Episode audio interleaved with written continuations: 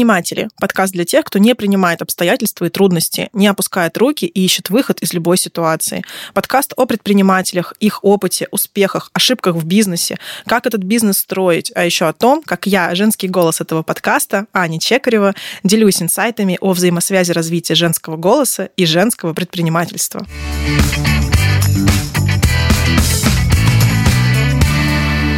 Первом выпуске второго сезона «Непринимателей» мы решили сравнить бизнес с вокалом и чем эти виды деятельности похожи. Я поделюсь инсайтами, почему занятие вокалом и техника пения так похожи на принцип построения бизнеса, как раскрыть свой голос с помощью занятий вокалом, а также какие упражнения и приемы помогут раскрыть потенциал вашего голоса не только в предпринимательском деле, но и в жизни. А о взаимосвязи жизни и работы и поиске work-life balance и рассказали эксперты первого блока 12-часового марафона «Голос женского бизнеса России», который проходил в рамках третьего Евразийского женского форума. Модератором первого блока стала Лариса Бутенко, руководитель Комитета по развитию женского предпринимательства «Опора России». Сначала вы услышите дискуссию на тему ценностей предпринимателей, которые актуальны в 21 веке. В ней приняли участие SEO «Простор» Бай Любивая, Оксана Любивая, SEO Deepcake.io Мария Чмирь, а также исполнительный директор в US Наталья Теплова, которая рассказала о важности единения в команде команде.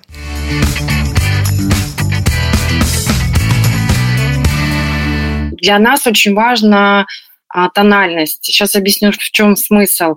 То есть а, наш лидер, в частности, у нас соло-фаундер, это Виктория Дубень, она является а, единственной женщиной, основателем проекта, вот, и, собственно, она задает тональность. Для нас очень важно именно вот эту тональность подбирать под лидера, потому что умных, а, а, профессиональных, креативных, крутых специалистов на рынке много, их можно найти, но здесь очень важна еще тональность. И еще очень важен вот этот момент, который мы стараемся придерживаться в нашей компании, если человек попадает под эти правила, это наш человек. Есть такая очень крутая книжка, я советую почитать, там записать, сделать ноут Пати Маккорд. А, книга называется Powerful, а на русском, в русском она вышла как а, «Сильнейшие». А, это бывший HR-директор компании Netflix, собственно, написала очень а, крутое чтиво, почитайте. Так вот, свод правил а, основное заключается в следующем. Это свобода и ответственность. Вот по, по сути, это, наверное, наш девиз нашей компании. То есть мы набираем профессионалов высокого уровня и, собственно, нанимаем как сотрудников взрослых самостоятельных людей, которые пришли решить сложную задачу.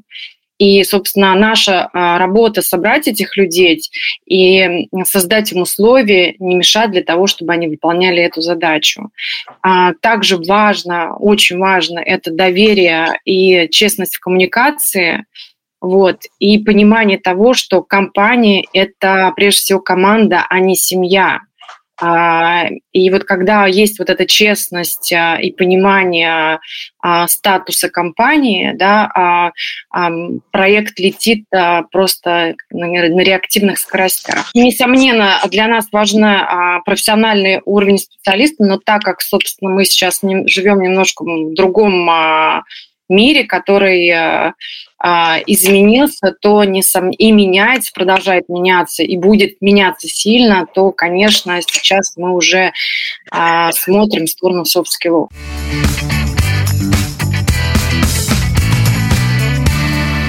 Развитие софт-скиллов необходимо для поддержания work-life balance, в том числе. С этим согласна и CEO Prostor by Любивая Оксана Любивая.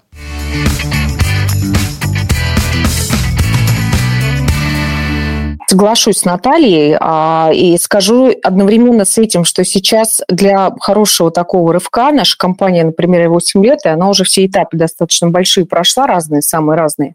А, и здесь а, ну, у меня есть четкое понимание, что а, на разную роль в компании, конечно же, нужны разные люди, с одной стороны, с разными навыками и с разными скиллами, и софт, и хард, все зависит, в том числе от роли в компании. А, потому что если мы, например, подбираем, это сейчас не про нас, это про производственные компании, а кого-то в производстве, ну, безусловно, там человек помимо софт-скиллов должен хард-скиллами обладать. Просто для того, чтобы делать а, вещи очень профессиональные, там нужна экспертиза и т.д. т.д. Но Я вот хочу с Натальей согласиться в том вопросе, что немаловажно, когда мы формируем команду, а, понимать, что мы на любом уровне должны иметь дополняющих друг друга людей. И тоже хочу вам посоветовать в дополнение к той книжке, а, которую советовала Наталья, а, например, на сайте Института Адизеса посмотреть о том, как они ранжируют людей по их внутренним, как это сказать, склонностям и все идеологии, как подбирать людей и смотреть на то, как это будет работать. Потому что есть вот большой пример такой, он всем понятный. Вот мы, например, взяли там двух людей, которые достаточно сильные, например, там лидеры сами по себе. Они привыкли действовать проактивно, и а, они ожидают от от всей своей команды, что они станут самым главным экспертом, и к ним все будут прислушиваться. Вот если два таких человека попадут в одну команду, то мы однозначно не избежим конфликтов бесконечных, которые не закончатся никогда, потому что оба этих человека признавать лидерство второго не готовы. У них такой склад. Ну вот, а, и это все легко сонастроить, если просто понимать, чего не хватает. Вот, например, у Адизеса там есть своя история, своя методика, можно ее изучить. Это крайне важная вещь, потому что если в компании а, это не соблюдать, то, безусловно, в каких-то подразделениях или, в принципе, на уровне а, топов обязательно будут склоки, интриги и прочее, не будет взаимопонимания. Поэтому помимо их хард-скиллов и софт-скиллов, это must-have, мне кажется. Это просто должно быть. Нужно формировать команду. Мария, а вы на да, что обращаетесь при подборе Мне вот тоже интересно, проект у вас такой технологический очень даже, я бы сказала. Для многих становится сюрпризом, что я, например, а, являясь CEO, кофаундером, лидером команды, а, вообще не технический специалист. Я гуманитарий, маркетолог, специалист по бизнес-девелопменту, а, но при этом 90% моей команды – это инженеры по машинному обучению, специалисты в очень а, специфичной области. Поэтому все, что касается хард-скиллов, например, для core а моей команды, этим занимается мой партнер, кофаундер, head of machine learning – в нашей команде, он экспертен, и я ему здесь полностью доверяю. На мне часть, которая касается cultural fit, а, мне действительно очень важно, чтобы люди в команде а, соответствовали некоторым моим представлениям о том, а, каким делом мы, в общем, занимаемся. И мне очень понравилась мысль Натальи о том, что вообще лидер задает некоторую интонацию в команде, и она должна резонировать с остальными участниками для того, чтобы была гармония. А, я, признаться, долго смущалась, наверное, и стеснялась того, что имею право а, быть этим камертоном внутри своей команды. А, но благодаря моим партнерам, наверное, позволила себе действительно задавать эту интонацию более смело. И для меня очень важно в людях, которых я собеседую, а команда у нас небольшая сейчас, 8 а, человек, до конца года будет 10 человек, а, Поэтому все собеседования, они так или иначе проходят с моим участием, и я финальное звено в принятии решений на данный момент в команде. А, очень важна поддержка того сообщества, которое мы формируем, поэтому в целом эмпатичность, то качество, на которое я обращаю внимание. А, мне важно, чтобы люди были открытыми. Для меня это залог того, что они будут смело говорить о возникающих проблемах, а, не будут накапливаться конфликты скрытые, которые неизбежно приводят к взрывам. А, поэтому, поэтому открытость для меня, наверное, самое важное качество. Вторая, вторая вещь, на которую я обращаю внимание, а, это способность человека выстраивать свои границы, а, потому что часто неумение, например, говорить «нет», а, как ни странно, да, часто все говорят о том, что а, очень, очень важно поддерживать, помогать, быть готовым пойти навстречу коллегам. Я же, наоборот, обращаю внимание на, на умение говорить «нет», а, не выходить за пределы своих границ, оставаться в рамках своих компетенций, своей ответственности, не впадать в многоделие. И я наблюдаю у многих с этим некоторые сложности, мы сейчас даже там планируем некоторые мастер-классы внутри команды по, по работе с границами.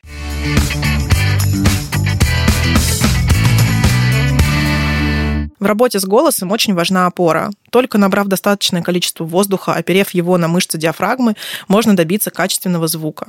Чем сильнее в вокале опора, тем проще и легче извлекать нужные и красивые звуки. И это я, как человек, который занимался вокалом целых 4 года и у которого есть диплом по категории академический вокал, точно знает.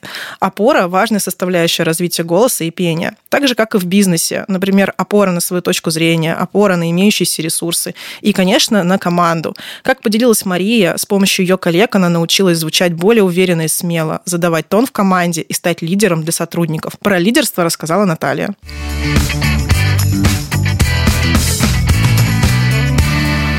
21 век – это сто пудов век soft skill ов. Собственно, умение коммуницировать, симпатия вот на текущий момент – это наше все. Вот смотрите, если мы а, берем вертикаль, да, то чем выше вы по карьерной лестнице, тем важнее для вас а, развитие вот навыков soft skill ов. И эм, кто такой предприниматель? Это прежде всего лидер, который собирает команду. Он вдохновляет ее, он ее заряжает, он заражает свои идеи и, собственно, держит внимание. Ну, я могу сказать, что он такой визионер, да. А вот есть очень другая крутая книга, называется «Бизнес с нуля». А, а, Эрик Рис, тоже советую почитать, наверное, многие знают ее. А, он достаточно точно описал, что такое стартап. А сейчас мы все-таки говорим про предпринимателя, а предприниматель делает стартапы. Так вот, стартап – это создание организации, новой организации, который занимается разработкой новых товаров и услуг в условиях чрезвычайной неопределенности. Вот здесь последние два слова – это ключевые – чрезвычайная неопределенность. Вот без этих а, soft skill ов предприниматель не сможет удержать команду, она сразу развали, развалится при там, первой же какой-то проблеме или будут первые сложности, а сложностей на пути стартапа огромное количество. Да?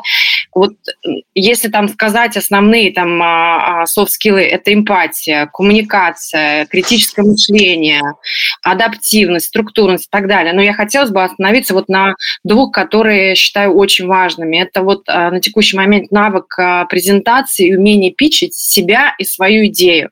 Вот на российском рынке, к сожалению, этот навык еще очень мало развит. Вот с точки зрения этого навыка зарубежной, а, зарубежного рынка, зарубежных предпринимателей, там с младенчества, со школьных лет учат детей пичить. И это очень круто, прокачивать скиллы презентации, доносить кратко свою идею, формулировать эту идею, не бояться аудитории и, собственно, продавать эту идею. И еще mm-hmm. важно это восприятие критики. Еще самая важная вещь для предпринимателя, без которой вы не обойдетесь, и компания просто не сможет а, двигаться вперед, это все-таки дар предвидения такой дар, дар смотреть за горизонт и видеть, куда идет рынок, что ему необходимо, и быть на два шага вперед всех и предлагать а, какие-то варианты решения или продукты, которых не, даже не предлагать, сначала внутри себя понимать, что за этим будет спрос. Это надо формировать. Но это такое качество, которое врожденное. Поэтому, если вы хотите стать предпринимателем, обратите а, у себя внимание, если это качество, если есть задатки, значит, надо подраз... развивать внутри себя, потому что без этого никакую конкуренцию пережить нельзя. Я с э, девушками немного не согласна.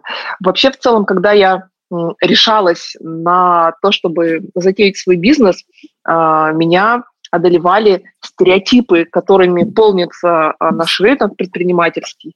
А, и их такое множество, и так много написано замечательных книг, и так страшно, что ты не соответствуешь каким-то шаблонам, установкам, и а, у тебя нет никаких фундаментальных качеств, которые все провозглашают, что, мне кажется, огромное количество людей, и особенно девушек в нашей стране не решаются на то, чтобы попробовать себя а, в своем деле, потому что вот, чему-то не соответствует. Поэтому мне кажется, что главный инструмент любого предпринимателя – это он сам.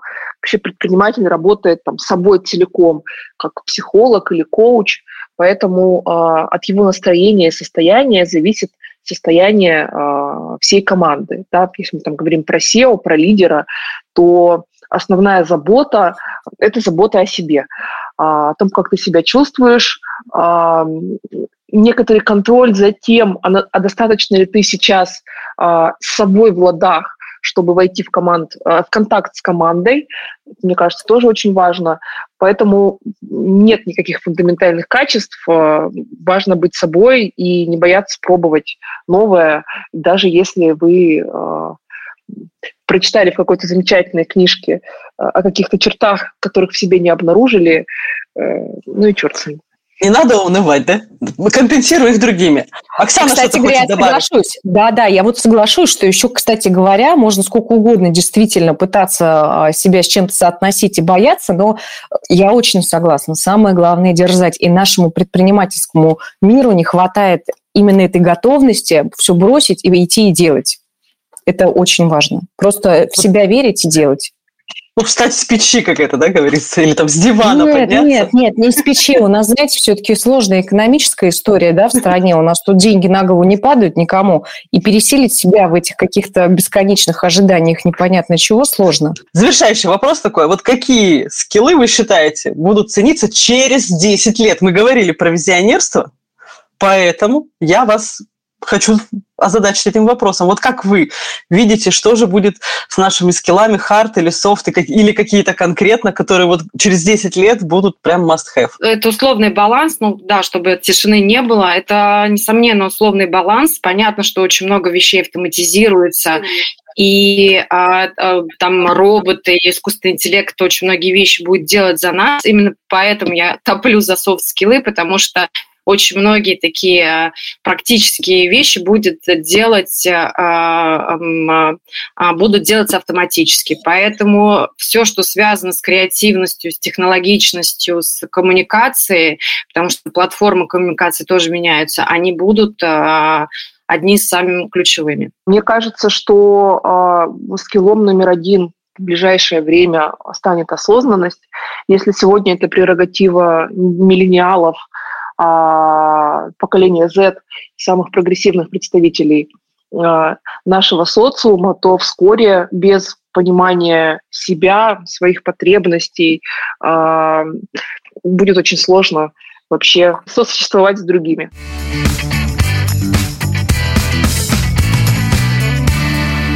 Важно тренировать осознанность в различных сферах жизни, в работе, в общении и даже при занятии творчеством. Например, при занятии вокалом важно изначально понимать свои возможности, состояние своего голоса, обязательно провести разогрев связок, небольшую распевку, а не пытаться сходу взять сложные высокие ноты. Тем более, если вы ранее не занимались вокалом профессионально. Подходить к новым звукам и сложным нотам нужно постепенно, работая с опорой, увеличивая нагрузки и тренируя мышцы. В творчестве, как и в бизнесе, есть риск выгореть, если грамотно не распределять свои ресурсы, не понимать, что тебе необходимо для роста и в чем твои сильные качества. О том, как понять, что вы находитесь в стрессе, выявить выгорание и научиться делать осознанный выбор, рассказала соосновательница English Press School Discovery Татьяна Амарян и объяснила, что на самом деле представляет собой эмоциональное выгорание.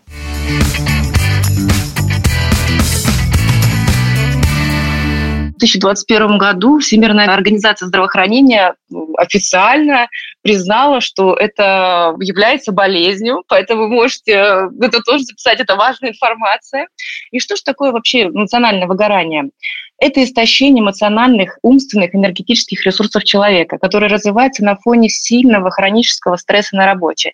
Чаще всего выгорание появляется полной потерей интереса к своей профессиональной деятельности и чувством вообще бессмысленности того, что вы делаете, и дальнейших действий. Отсутствие силы и желания заниматься чем-то, что буквально вчера вас очень заряжало и увлекало. А, мне кажется, говоря простым языком, можно вообще выделить три стадии выгорания – первая стадия – это «хочу работать и могу».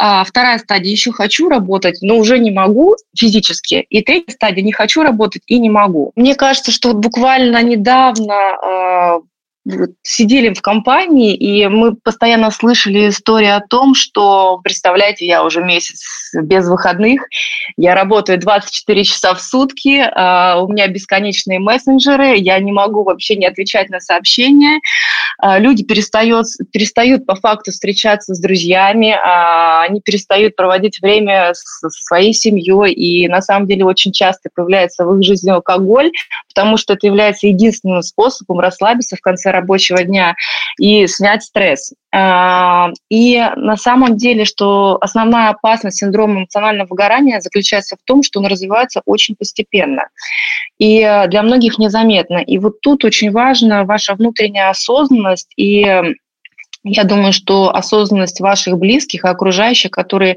в какой-то вот важный момент готовы заметить, что с вами что-то происходит, и вам нужна помощь.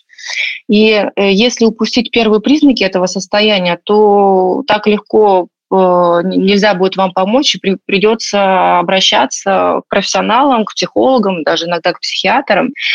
А, я бы разделила на внешние факторы, на внутренние, которые влияют на это состояние. А внешний фактор – это как раз та самая работа, это среда, в которой вы находитесь, это нагрузки сверх нормы, когда у вас очень тяжелый график работы с самого утра до вечера, иногда он даже не нормированный.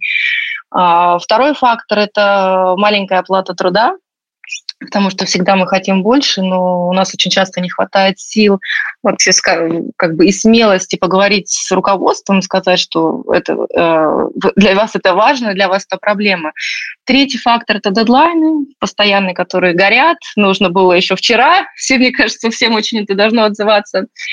А, четвертый фактор – это нелюбимая работа. И э, на самом деле очень много опросов есть. И э, то, что люди когда работа нелюбимая, она является, ну, по факту это работа. А для меня работа – это, можно даже сказать, что это хобби, потому что ты с удовольствием бежишь на работу, даже не воспринимаешь это, что э, это работа. А, рабочие конфликты и э, стресс, э, который как раз вытекает из этих рабочих конфликтов, потому что все люди разные, нужно уметь подстраиваться. А внутренние факторы – это как раз про нас с вами, про то, что как мы отличаемся друг от друга, что для нас важно, что на нас влияет.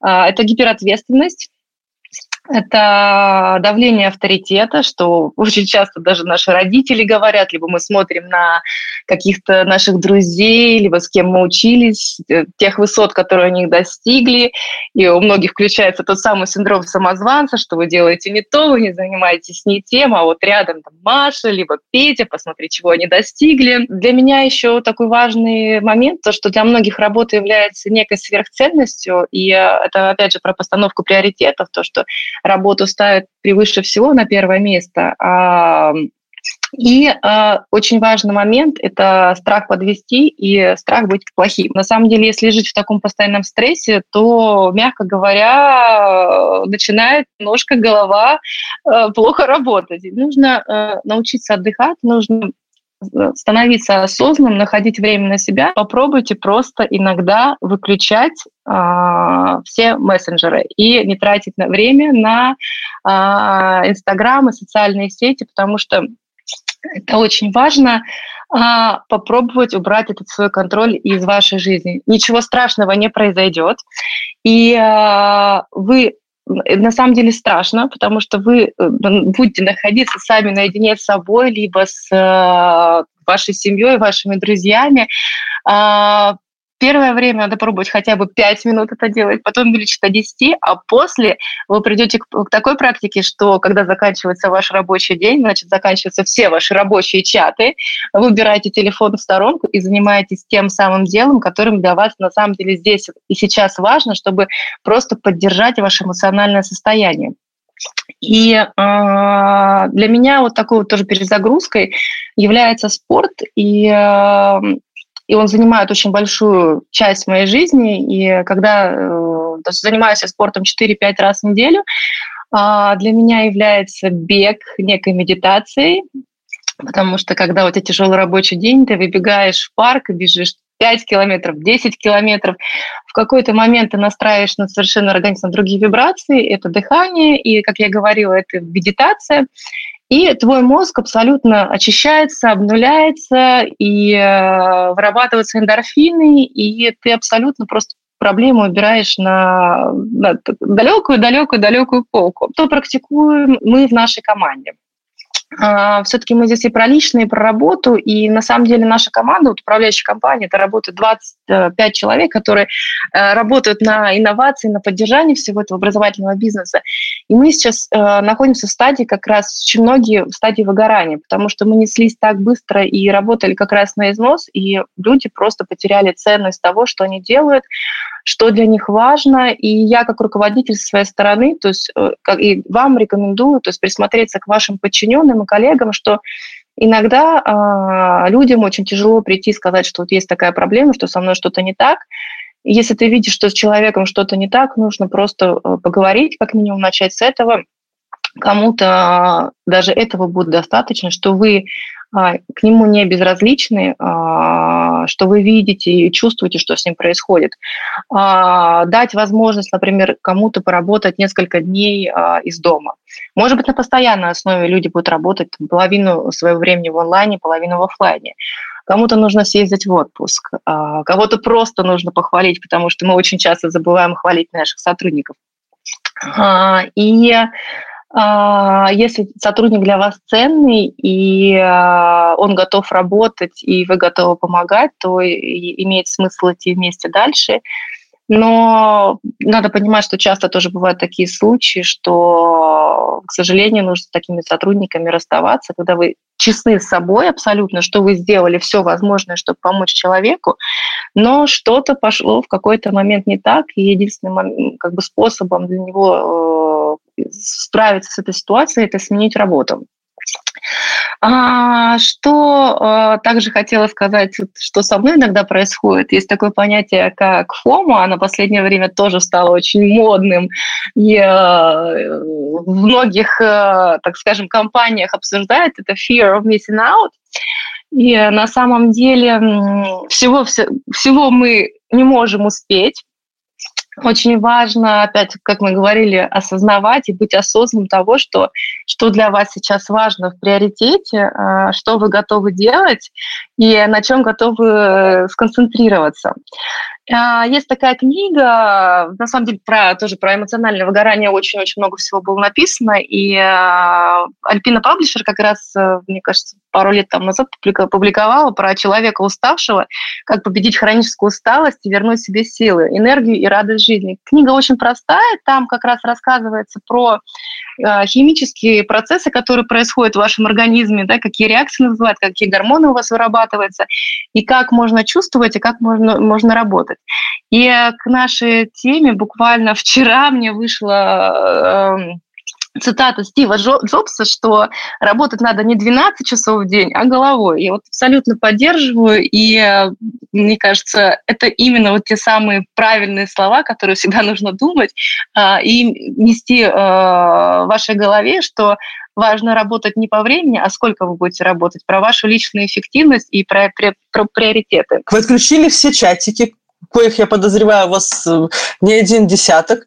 И у меня вот вопрос. Вот вы встали утром, включили это все обратно, и что под... А вот как там стресс не, за... не заработать, увидев эти сотни сообщений в разных чатах? Лариса, абсолютно правы. У меня порядка 60 чатов. Это в разных э, мессенджерах. Это то, что я говорю, WhatsApp, Telegram. Э, этого пока что достаточно. На самом деле нет. Просто ты выделяешь какой-то... А, тут начинает работать ваш тайм-менеджмент лично, потому что вы говорите, вот мне нужно там, на самом деле где-то около полутора, э, полчаса, чтобы сесть, это все разобрать. Но вот когда вы это начинаете делать на постоянной основе, вы понимаете, что на самом деле ничего не произошло и ничего не случилось, мир не, не рухнул, но вы э, внутренне успокоились, как я говорила, это будет не сразу. Первое время, это, на самом деле, это будет больше для вас стресс, просто быть не на связи. Потому что, ну, это тоже вот та история про такую внутреннюю осознанность, про работу над собой. Что страшнее, выгорание сотрудников или самого предпринимателя? Вы знаете, э, конечно, предприниматели, потому что, как бы, как это бы ни звучало, то, что рыба не из головы, да, как только предприниматель сам выгорает, эта команда все чувствует, она начинает разваливаться, и это большой-большой труд, на самом деле, иногда даже не, когда тебе плохо, не показывать э, своим коллегам то, что тебе плохо. Потому что начинается э, разброд и шатание в команде, иногда люди начинают даже искать работу, а, между собой начинаются какие-то там сплетни, что происходит и так далее. На самом деле это передается же всем. Передается не только твоим сотрудникам, но и всему-всему бизнесу. Когда все, как бы, даже люди, их 400 человек начинают чувствовать, что в компании что-то не то, это опять же становится большим, а, так скажем, э, способом для конкурентов а, вас обойти, быть выше. Вот, поэтому очень важно держать себя в тонусе, но все равно в компании есть близкие люди, а, которые тебя также чувствуют и готовы тебя поддержать и видеть, когда плохо и э, также подбадривают э, в трудные мне минуты. Очень важно делать какие-то мероприятия выездные а, для вашей компании, потому что вот это вот состояние эмоционального, так скажем, позитива, конечно, стресс все время бывает. Стресс каждую секунду случается, и выгорают все от этого. То есть выгораем мы не только на работе, мы выгораем на учебе, наши дети выгорают, когда они приходят домой, говорят, что мы не хотим делать уроки, мы устали, мы больше не хотим утром вставать мы выгораем в семейной жизни, то есть выгорание нас вообще сопровождает везде. И вот тут как бы мы про то, что очень важно видеть это и оценивать, и рефлексировать а, те самые триггерные точки, которые вызвали это состояние.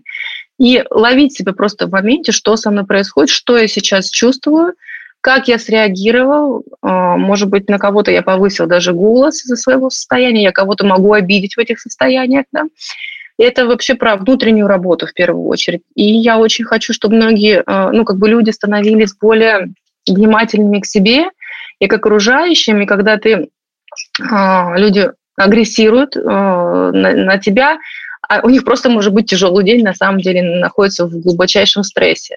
Не надо отвечать агрессией на агрессию, вы можете ответить а, а, наоборот мягкостью на агрессию, и тогда вот человеку станет легче, вы сгладите эти острые все углы и просто поможете ему в моменте.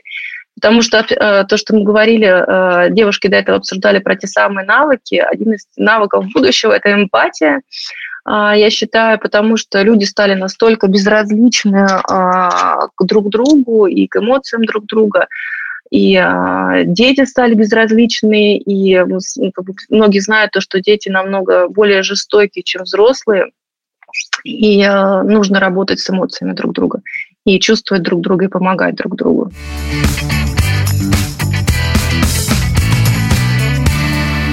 Занятия творчеством, особенно музыкой, в том числе помогает преодолевать стресс. Во время занятий вокалом вырабатывается серотонин, это гормон счастья, снижается нагрузка на нервную систему, снимаются зажимы, тело и связки расслабляются. Невозможно и долго и круто петь без расслабления, в стрессе и в напряжении. Такой вид досуга поможет не только укрепить голос для публичных выступлений, но и поможет лучше справляться в стрессовых ситуациях, в которых э, предприниматели могут находиться довольно часто и довольно много. А как принимать бизнес-решения, которые помогут в этих ситуациях и почему такие ситуации нормальны, рассказала основательница психоделия Мария Данина.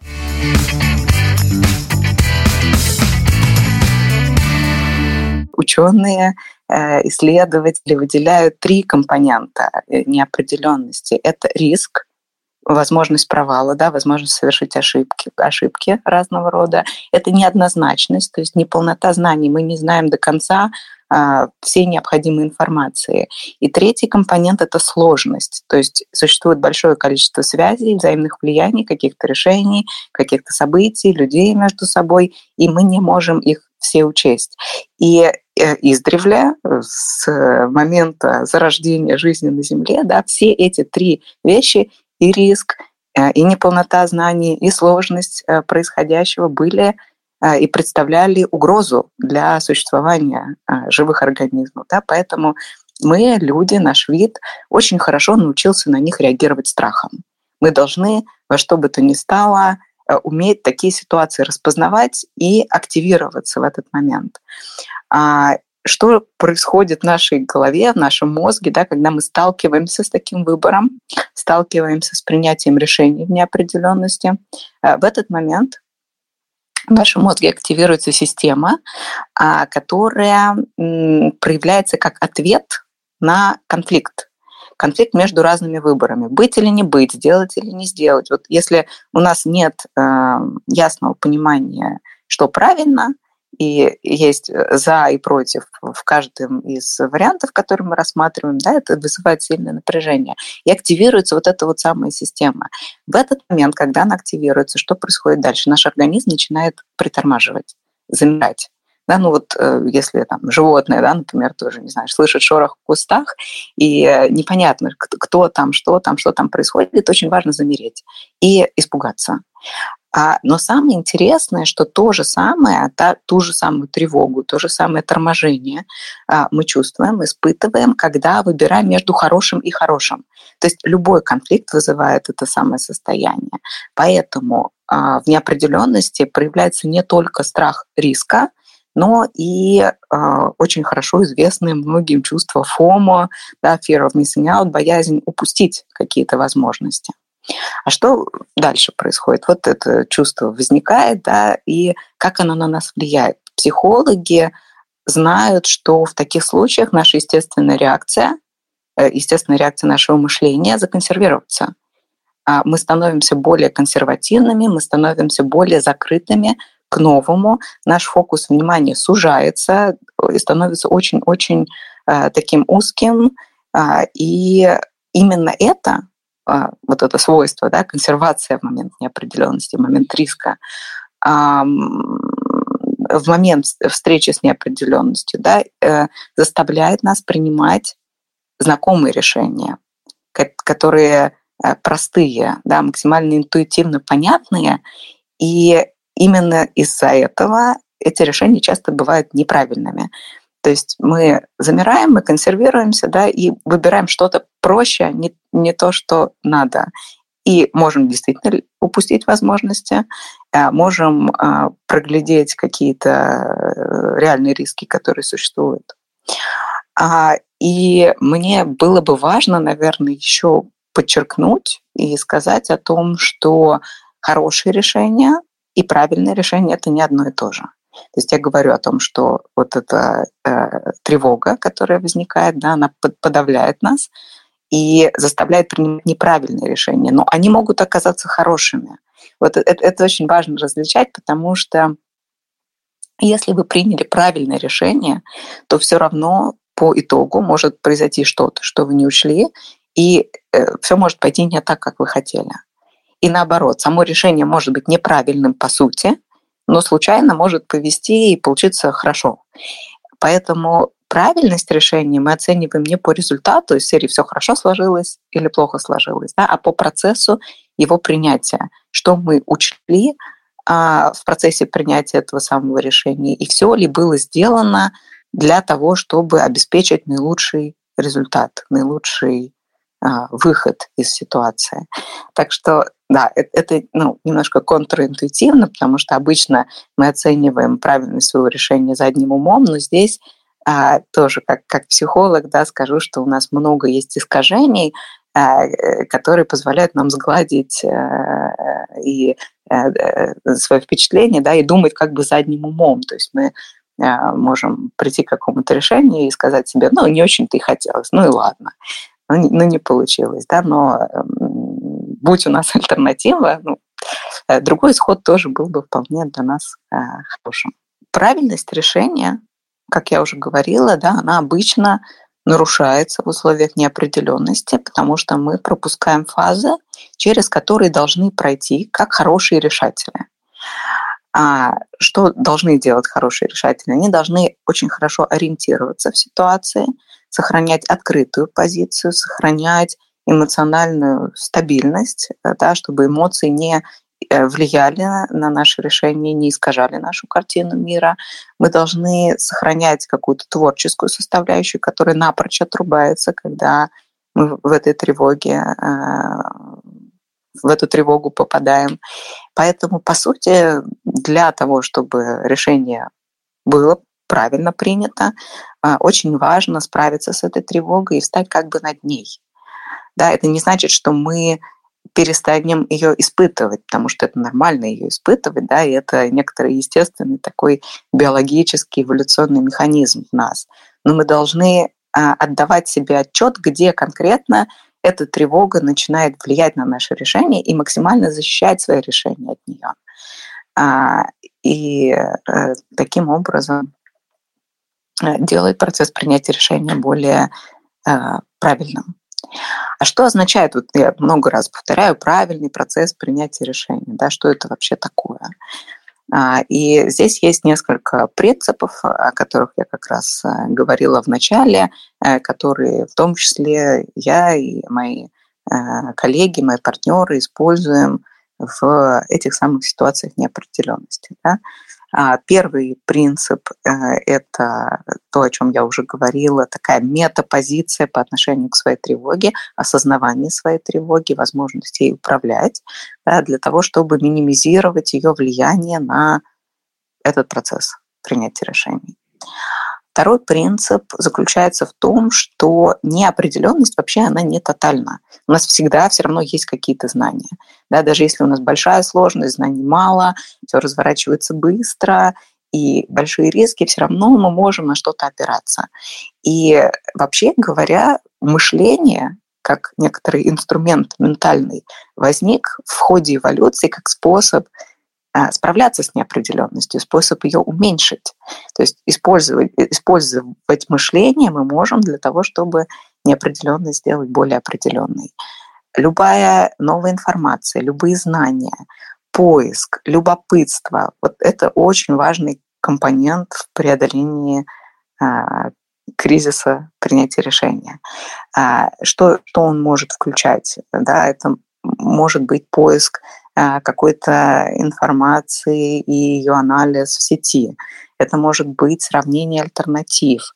Мы можем в своем воображении рисовать разные сценарии э, того, как разворачивается какое-то решение, причем во времени, да, из точки сегодняшней, а что будет, если мы завтра посмотрим на это решение, а что будет, если мы через год посмотрим на это решение, через 10 лет. Вот такое тщательное исследование и вообще продумывание да, э, каждого своего решения, со всех сторон взвешивания, это здорово. А когда нам страх, наша тревога да, э, перед неопределенностью нашептывает готовые интуитивные ответы, а, оставаясь на этой стадии размышлений, обдумывания, мы а, помогаем себе принять свое решение более правильно что не означает, что оно будет обязательно хорошим. Да, это не гарантия, как я уже говорила. Следующий важный принцип – это риск-менеджмент, конечно же. И тут важно понимать, что риск сам по себе, он неизбежен. Да, и управление риском не означает э, всегда безопасных решений, безопасные решения.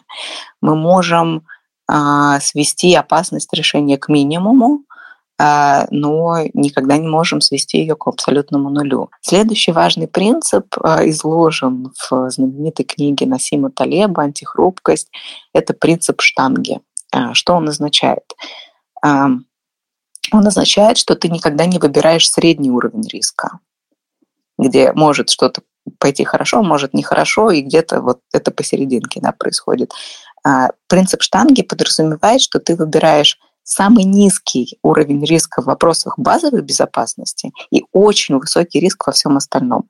То есть консервируешь да, э, свою тревогу там, где есть какое-то ядро, которое надо обязательно сохранить, иначе там, либо бизнес, либо ты лично не выживаешь, а во всем остальном можно э, выбирать очень высокий уровень риска, который потенциально э, дает очень высокий уровень выигрыша. Но если мы говорим на примере денег, да, то 90% средств мы можем, например, держать в сверхконсервативных инструментах, да, а 10% самых высокорискованных. А, и именно в условиях неопределенности, в условиях повышенной сложности реальности этот принцип наиболее а, правильно работает, то есть дает наилучший выигрыш в конечном итоге. Последний принцип – это принцип опоры на ценности. То есть понимание того, что важно и в чем смысл происходящего, а, это сильнейший компас неопределенности. Что бы ни происходило, что бы ни случилось, да, для меня лично, как для человека, важнее всего люди – их благополучие. Да, это моя жизненная ценность. И я стараюсь это учитывать в процессе принятия решения. Даже когда ничего не понятно, я точно знаю, что я буду действовать в интересах других людей. В этом году у нас был большой вопрос о масштабировании бизнеса. А, будем мы это делать или нет? И вы все знаете, что у масштабирования есть как бесспорные плюсы. Повышается заметность, конкурентоспособность, больше выручки, больше возможностей. Но есть огромные риски. Не все бизнесы переживают масштабирование, да, не всегда удается сохранить качество продукта, могут возникнуть системные проблемы, все может разваливаться, появляется заметность, а, которая провоцирует риски публичности, риски поддержания репутации, безопасности на уровне а, государства. Да, очень много здесь э, всего может произойти. Поэтому мы все эти шаги, все эти принципы учитывали, анализировали, все возможные сценарии, размышляли а, о том, как защитить свое ядро, все опции, всю опциональность э, просто использовали по максимуму, опирались на свои ценности, конечно, не в последнюю очередь. И э, в итоге на сегодняшний день за три месяца мы уже выросли по штату в пять раз, по выручке в два раза и ни о чем не жалеем.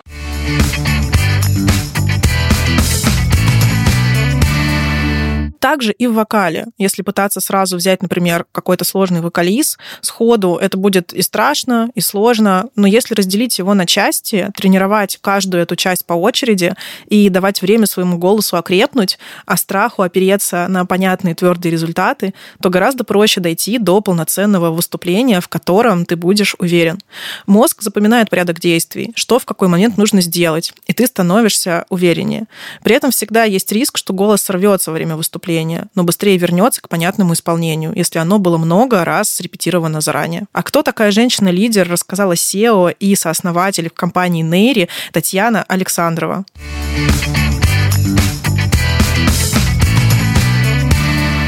На самом деле у нас, э, у многих из нас, и, может быть, в том числе у меня когда-то были стереотипы на эту тему, вот как раз про мужчину в очочках и в свитере.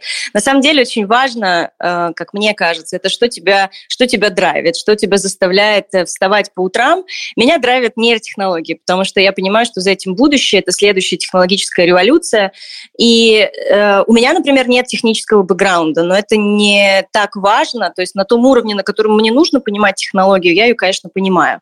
А все остальное это уже дело техники, команды и специалистов, которые в этом понимают намного лучше меня, потому что, опять же, роль лидера – это собрать вокруг себя людей, которые в чем-то разбираются лучше, чем ты, и идут за тобой. Поэтому не вижу никакой разницы между мужчиной и женщиной сейчас, и очень много женщин, слава богу, появляются в технологических сферах бизнеса. Главное, опять же, главное то, что тебя заставляет вставать по утрам и менять мир. Какие компетенции у женщины-лидера вы, например, не то что хотели бы видеть, а считаете, что они должны у нее быть, чтобы быть успешной, вне зависимости от отрасли? Мне кажется, в первую очередь нужно разделять лидерство от карьеры, от продвижения по карьере, по карьерной лестнице, потому что разница между мужским путем и женским путем продвижения по карьерной лестнице, я все-таки считаю, что он есть. Эм, относительно лидерства я не вижу разницы или она минимальна.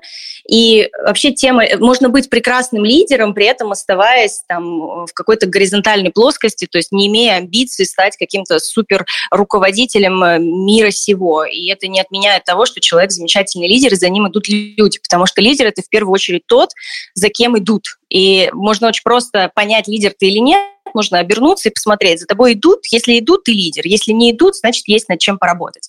И тема лидерства, она очень глубокая в том смысле, что она делится на две большие категории. Это управление собой и управление другими людьми. И пока мы не научимся, пока лидер не научится управлять собой, он не сможет э, грамотно э, управлять другими людьми и э, как-то сподвигать их на новые достижения, а вот как раз управление собой уже делится. Тоже я сейчас, может быть, расскажу э, некую методику, но, как говорят, все методики не верны, да, все системы не верны, но из каждой из них можно что-то подчерпнуть. И вот то, что я сегодня расскажу, это одна из теорий, и она мне просто наиболее близка. И э, если мы говорим про управление собой, то три основные вещи, которые каждый лидер должен э, в себе осознавать и прокачивать. Это первое, это самооценка. Я могу чуть позже рассказать там основные э, блоки, так называемые, которые э, формируют нашу самооценку. Это принятие ответственности. Э, если ты не принимаешь ответственность за себя и за других людей отчасти, то очень сложно быть лидером. И третье обязательный блок – это рефлексия, потому что вот говорят, что я с этим согласна, что э, событие, которое не прошло рефлексию, остается событием. Оно не превращается в опыт. Если мы не поняли, а что на самом деле происходило, да, классические вещи, связанные с рефлексией. То есть первый блок – это событие, второй блок – что на самом деле происходило, и третий блок – что я буду делать по-другому. И вот если некое событие не пропустить через рефлексию, оно так и остается событием, оно не переходит дальше в опыт, и ты не можешь никак использовать э, эти уроки. И э, что касается управления людьми, там два огромных блока – это care и dare. Care – это забота о людях, и dare – это э, как раз возможность, э, когда ты даешь людям возможность проявлять себя и достигать каких-то невероятных высот. И если вот это как чаша весов, и если ты Э, не позволяя, если ты очень, если в тебе очень много dare, и ты людей очень сильно ставишь им высокие планки, э, двигаться вперед, но при этом у тебя нет care, ты не заботишься о людях, то в долгосрочной перспективе это лидерство, оно очень нестабильно, потому что люди не чувствуют в тебе поддержки.